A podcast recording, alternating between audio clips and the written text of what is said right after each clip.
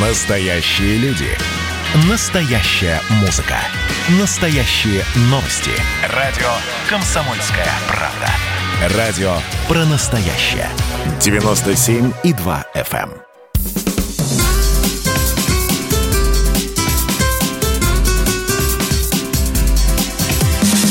Программа с непримиримой позицией.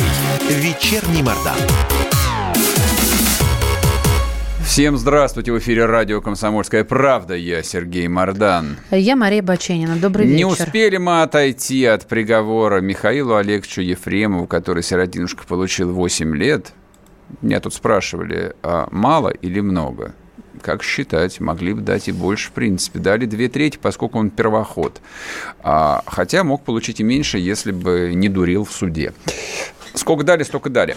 И вот после этих, после этих из ряда вон выходящих 8 лет, что в современной российской судебной практике, в общем, является довольно-таки выдающимся, выдающимся сроком за ДТП, пусть даже и со смертельным исходом, мы читаем сегодня великолепную новость. Суд приговорил к трем годам условно боксера Кушиташвили по делу об избиении росгвардейцев в Москве и хранении наркотиков. Так, давайте... Причем там немалых доз. Да, да, да, да. Я не помню, когда это со событие случилось. Есть ссылочка у нас или нет? А, так, так, так. Сейчас я все подготовлю тебе. Ты продолжай пока. Ладно, э, значит, случилось это когда? В девятнадцатом году, по-моему. Вряд ли во время пандемии, хотя, может, и во время пандемии. Они с дружком своим а, пошли искать закладочку. По-моему, на Фрунзенской набережной это случилось. Очень хороший район города Москвы, кто не знает знает. А снаружи то ли их пасли, то ли они каким-то образом привлекли внимание, то ли они уже были угашены. За ними увязался патруль э, Росгвардии. Соответственно, один из росгвардейцев тоже пошел в подъезд, и когда они уже спускались с дозой, он их попытался принять. Но принять двух э, тяжелых боксеров... Это, а, это а, смертельный А Кушаташвили номер. на минуточку дрался в, в категории до 81 килограмма. Ну, это много. То есть это один удар, и считай, ты можешь отдыхать э, в нокауте, то есть если тебе челюсть не сломают. Соответственно, Росгвардеец сразу прилег. Да, в начале февраля сразу. Да, да, да, да, да, да. Накану, накануне пандемии. Да. Но тут, соответственно, прибежали его коллеги и двух этих парней повязали. Дальше, ну что, суд до дела, и, в общем, встать суд идет, приговор какой должен быть, я не знаю, сейчас мы расспросим а, адвоката Игоря Скрипку, вот, а, но в итоге получился нет, всего лишь условный приговор. Я просто хочу напомнить, а насилие в отношении представителя власти при исполнении в форме. Люди трешечку получали неусловную за пластмассовый стаканчик. Это случилось э, полгода назад всего. И за дозу. За хранение наркотиков. И за это тоже условный срок. Парадокс для меня, безусловно. Игорь Скрипка с нами на связи, председатель Московской коллегии, коллегии адвокатов, Скрипка, Леонов и партнеры. Игорь, здравствуйте. Здравствуйте. Добрый вечер. Скажите, пожалуйста, вот этот вот случай в вашей практике, а он а, ну, вот что-то из ряда вон а, выходящее или обычное дело? И мы совершенно зря возмущаемся. Ну, дело явно необычное, потому что вы совершенно справедливо сказали, только лишь сам факт приобретения наркотических средств и их хранения, то есть положил в карман закладку и вышел, это уже само по себе, в принципе, ну, в лучшем случае, при наличии смягчающих обстоятельств, при лояльном поведении обвиняемого, это три года услов. Так. Это если очень сильно повезет. А это какая а, статья? Что... Вы сразу вот э, краткий уголовный ликбез для нас сделаете? Это статья 228, часть первая. Так. 228, такая народная. Народная, народная. 300 тысяч человек, Народ. говорят, по ней сидит. Эм, статистику не знаю, но очень много, очень. Угу. И скажу вам так, из собственной практики зачастую просто от э, хорошего или плохого настроения судьи может зависеть это три года условно угу. или три года реально. Что же касается нападения, применения насилия в отношении сотрудника Росгвардии или сотрудника полиции, при том опасного для жизни и здоровья, так как удар был нанесен профессиональным борцом и, бор- и боксером, это действительно насилие опасное для жизни и здоровья, эта статья уже, это часть вторая, по-моему, 318 статьи это уже тяжкий состав преступления, там до 10 лет лишения свободы. Mm-hmm. И абсолютно справедливо вы сказали, просто за прикосновение к сотруднику Росгвардии, то есть если по первой части людей обвиняли, там три года и неусловно давали. Mm-hmm. То есть принципиально, принципиально, конечно, при наличии двух таких составов, это вот лет пять э, реального срока вполне можно получить. Но, насколько я понимаю, там есть, несмотря на изначально то, что обвиняемый отрицал свою причастность, вину он в конце концов признал, даже возместил ущерб сотруднику Росгвардии, занимался волонтерской деятельностью, ну уж не знаю, какие там у него еще заслуги, которые мог учесть суд при вынесении приговора. Но все же, как вот по моему мнению, три года условно как-то очень мягко. А почему у нас такая чехарда в, в судебных решениях, что мы вот э, даже об этом начинаем говорить в федеральном эфире, эм, что здесь вообще э, слишком, здесь, ой, а здесь как-то вообще слишком мало. Ну, то есть мы сидим и это кудахчем, да, вот, ну, извините меня за такое. Почему так? А, кстати, почему, ну, почему понятно. его дело рассматривал а, военный суд? Да, тоже верно. Хороший вопрос. Я прям всех деталей У, Уточняю, не знаю, видимо... 235-й гарнизонный военный суд города да, Москвы. Да. Вероятно, он военно обязанный или... Или военнослужащий. Военно... Да, или военнослужащий, потому что в другом случае не стал бы суд военно рассматривать. А военный там, суд более, руковод... я так понимаю, угу. там там два человека изначально в этом во всем участвовал. Может быть, второй его друг э, был военнослужащим или военнообязанным. Ну вот про второго Сложно мы ничего, ничего не видим, но и бог с ним. А, собственно, мы этого обсуждаем лишь потому, что он а, чемпион России. Вот, вы знаете, э, э, то есть, если бы не было позавчерашнего объявления приговору, приговора Михаилу Ефремову, скорее всего, мы бы на эту историю и не обратили бы внимания. То есть, никого не убили? Не убили. Маленькая доза для себя? Для себя. 228 Ну и ладно, пусть идет с Богом, пусть его там а, на тренировках а, мутузят, не знаю, в воспитательных целях. Но здесь вот буквально накануне заслуженный артист России, на минуточку, отец четверых детей, очень немолодой человек получает 8 лет, и по этой статье это, в общем, из ряда вон выходящее. То есть мы и вчера, и позавчера обсуждали эту статистику, а тут а, человек а, вырубает а, человека в форме при исполнении и получает три года условно. И вот как-то вот это вот лично у меня в голове не, ну, не укладывается.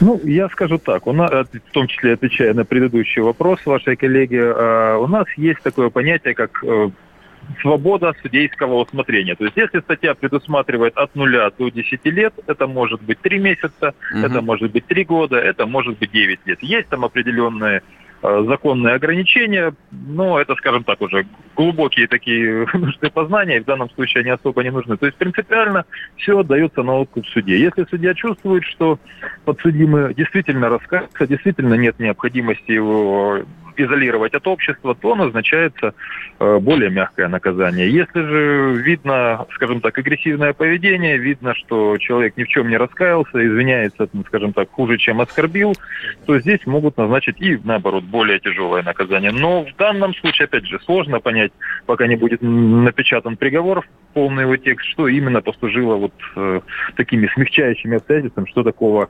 выдающегося э, сделал обвиняемый, чтобы ему по тяжкому составу и по одному составу средней тяжести вдруг дали три года условно. А, а скажи... говорю сразу, угу. в принципе, любой угу. срок до 8 лет может быть условным. Так что могли бы дать, например, показательно там и 6 лет условно.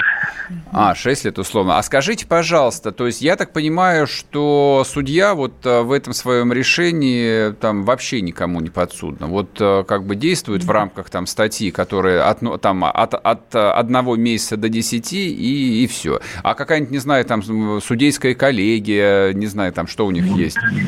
А, ну, Они иногда отменить или изменить приговор может только вышестоящая судебная инстанция, только в случае, если его будут обжаловать. То есть, если прокуратура сочтет, что приговор законный, что все это соответствует, мера наказания соответствует содеянному, то может даже и не быть апелляционного так, а рассмотрения. Там и тогда, все, там, и тогда там, приговор останется как есть. Там все еще интереснее. Там и прокуратура просила дать ему три года условно. Вы не поверите, вот в нашей системе с ее обвинительным Совпало уклоном, так, да? и вот так вот совпадают и интересы и прокуратуры, и суда Ты, Сергей, на что намекаешь? Я намекаю, я сейчас скажу, на что я намекаю. Да, это будет в заключительной части. Игорь, спасибо вам спасибо. большое. Игорь Скрипка был с нами, председатель Московской коллегии адвокатов, Скрипка, Леонов и партнеры. Э, Говори. Не только э, монаха Сергея отлучили, отлучили сегодня еще Пашаева.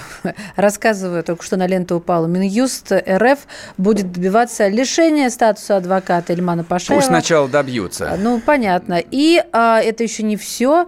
Предлагают возбудить дисциплинарное производство в отношении адвоката Александра Добровинского. Тоже неплохо. А, значит, продолжим теперь по этому замечательному делу, по которому можно, оказывается, получить три года условно. Но это на самом деле вопрос и судье вот этого 235-го гарнизонного суда, и прокурорам, которые просили условный срок. А знаете, как бы, а, я понимаю, сейчас меня обвинят в очередной раз в национализме, не может не обращать внимания, конечно, фамилия. Хотя это бурятский грузин, а, вот боксер Кушаташвили, он а, родился в Бурятии. Вот, первое, что всплыло у меня в голове, это история с Расулом Мирзаевым, тоже боксером, чемпионом. Он сейчас в ММА дерется. История случилась 13 августа 2011 года. Скандал, стычка, удар в голову, и 19-летний Иван Агафонов погиб. умирает. Да. Он погиб. Как вы думаете, а долго думаем, просидел Расул, Расул Мирзаев? Да? Года он не просидел. Могу сделать только вывод. А, то ли спортсмены в большем авторитете... Ну, кто-то должен же сражаться. То ли Мирзаевы и Кушаташвили в большем авторитете, чем, извините, Ефремовы.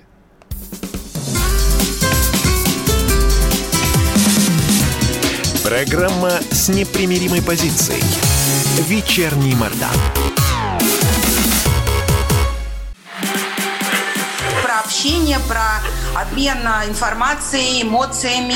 Миша, я не могу это письмо не прочитать. Вас приветствует город-герой Минск. Спасибо вам большое за вашу передачу. Слушаем вас всем цехом. Так, ну вот такой вот э, наш соотечественник из Пекина привет передает. Вот, э, но мы, с другой стороны, очень рады, что нас в Грузии слушают.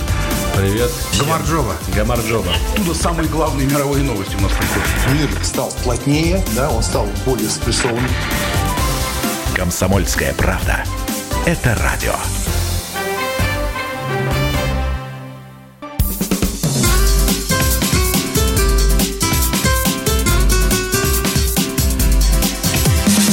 Программа с непримиримой позицией.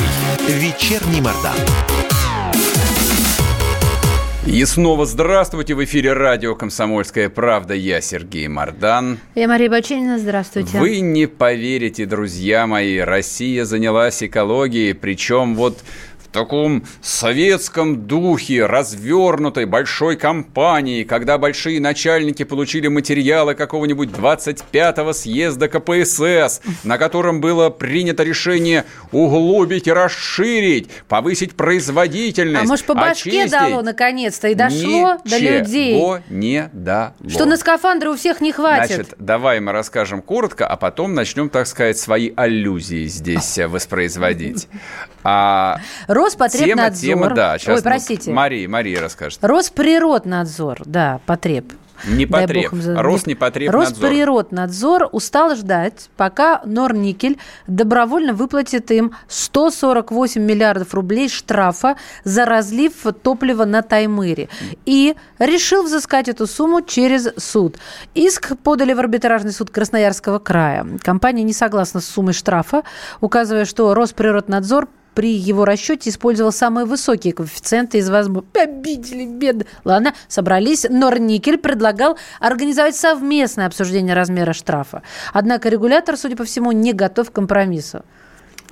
Не так. на жизнь, а на смерть. Ну, это, собственно, вот а, да, содержательная часть. А теперь э, я вернусь к твоей ремарке о том, что мы, наконец, решили взяться за ум, спасти Россию, очистить э, все загрязненное и так далее. Нет, ничего никто не решил опять вот возникает ситуация, когда хоть что-то начинает происходить только в тот момент, когда дело, материал, фамилия попадает на глаза Путина.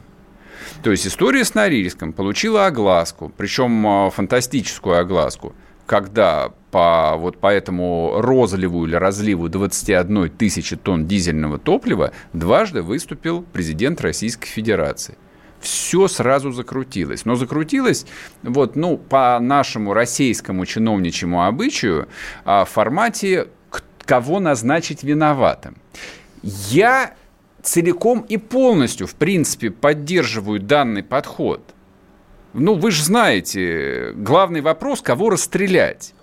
Но в данном случае список тех, кто должен пойти под расстрел, должен быть несколько шире, чем представляют себе а, чиновники Росприроднадзора. Не хочу сейчас еще раз вдаваться в эту очень простую историю, где случилась классическая техногенная катастрофа, по недосмотру, по вечной экономии, по причине вечного русского авось, но я напомню, за предприятиями, подобными Норникелю или какой-нибудь Магнитке, или какого-нибудь там а, березняковским а, калийным рудникам всегда следят прикрепленные сотрудники Росприроднадзора. Они там постоянно, они день и ночь должны осматривать вот эти вот, не знаю, резервуары с дизелем, отвалы каких-нибудь вредных а, шлаков, ну и так далее. Но там вот случилось то, что случилось, и я что-то как не вижу, что сняли главу Росприроднадзора – посадили главу местного регионального отделения Росприроднадзора, ну, хотя бы в рамках следствия, чтобы он не сбежал. Не арестовали даже местных инспекторов, которые явно подписывали липовые документы. Ничего этого не было.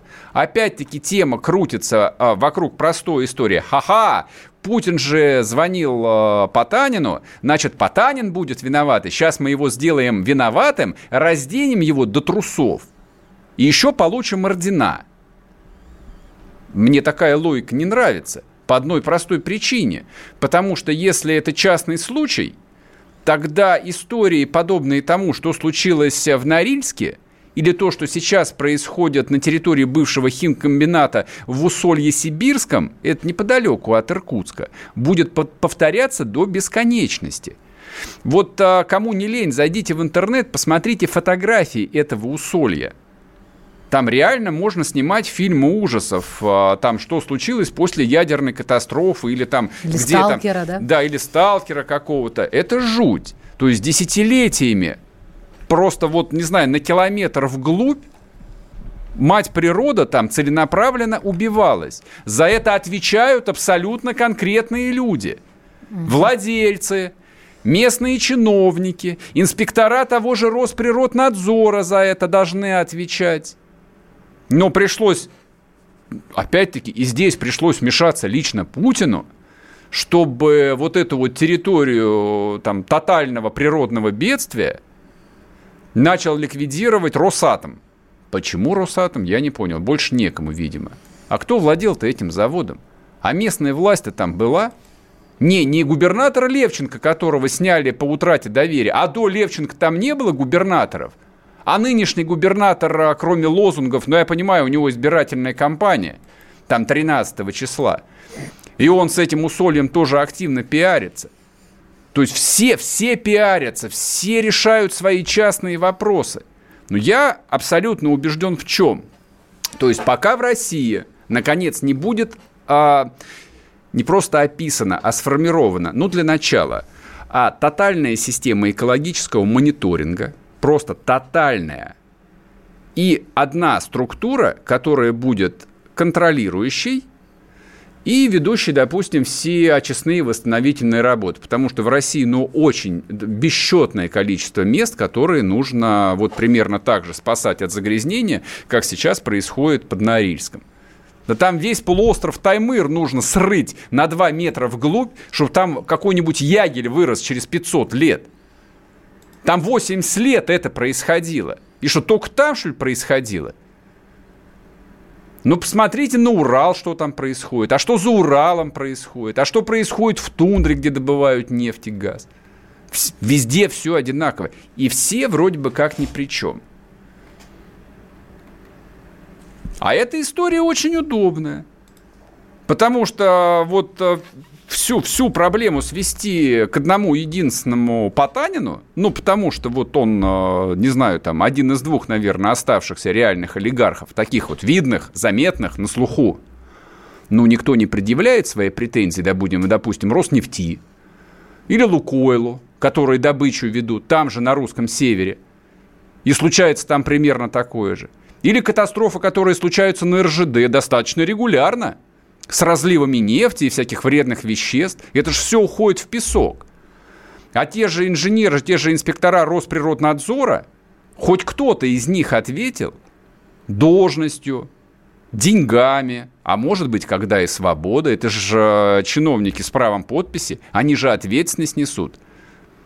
Как говорил товарищ... Э, нет, не Сталин это говорил. Товарищ Каганович, Лазарь Моисеевич, светлая ему память, он долго, много лет руководил э, Министерством путей сообщения.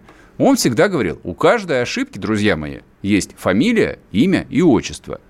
И это правда. И в этом нет ничего людоедского. Я лично в этом вижу исключительно управленческий опыт. Если где-то что-то случается, кто-то за это должен отвечать. Тот, кто смотрел, но не досмотрел. Тот, кто должен был э, арестовать счета, но не арестовал. Тот, кто должен был закрыть вредное производство, но не закрыл. Неважно по каким причинам. Нужно кормить семью, нужно выплачивать ипотеку. Или, или ты не могла этого сделать, потому что ты летала там частным самолетом того же Потанина. Да, я сейчас про главу Росприроднадзора говорю. Про нее, про нее.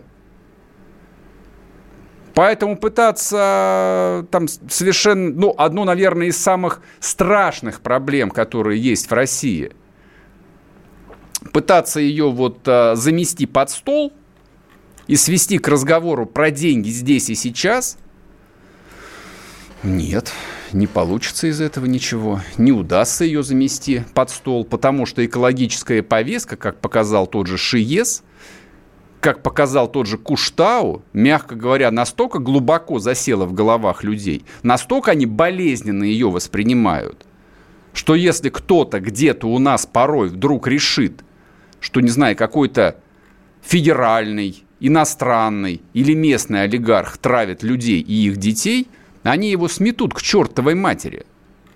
Так же, как смели башкирскую содовую компанию, которая ради бабла, ради своих офшоров, ради своих э, виноградников в Провансе готова была превратить в лунный пейзаж, да, всю Башкирию. Да что Башкирию? Они, они всю Россию готовы превратить в лунный пейзаж, потому что они здесь не живут.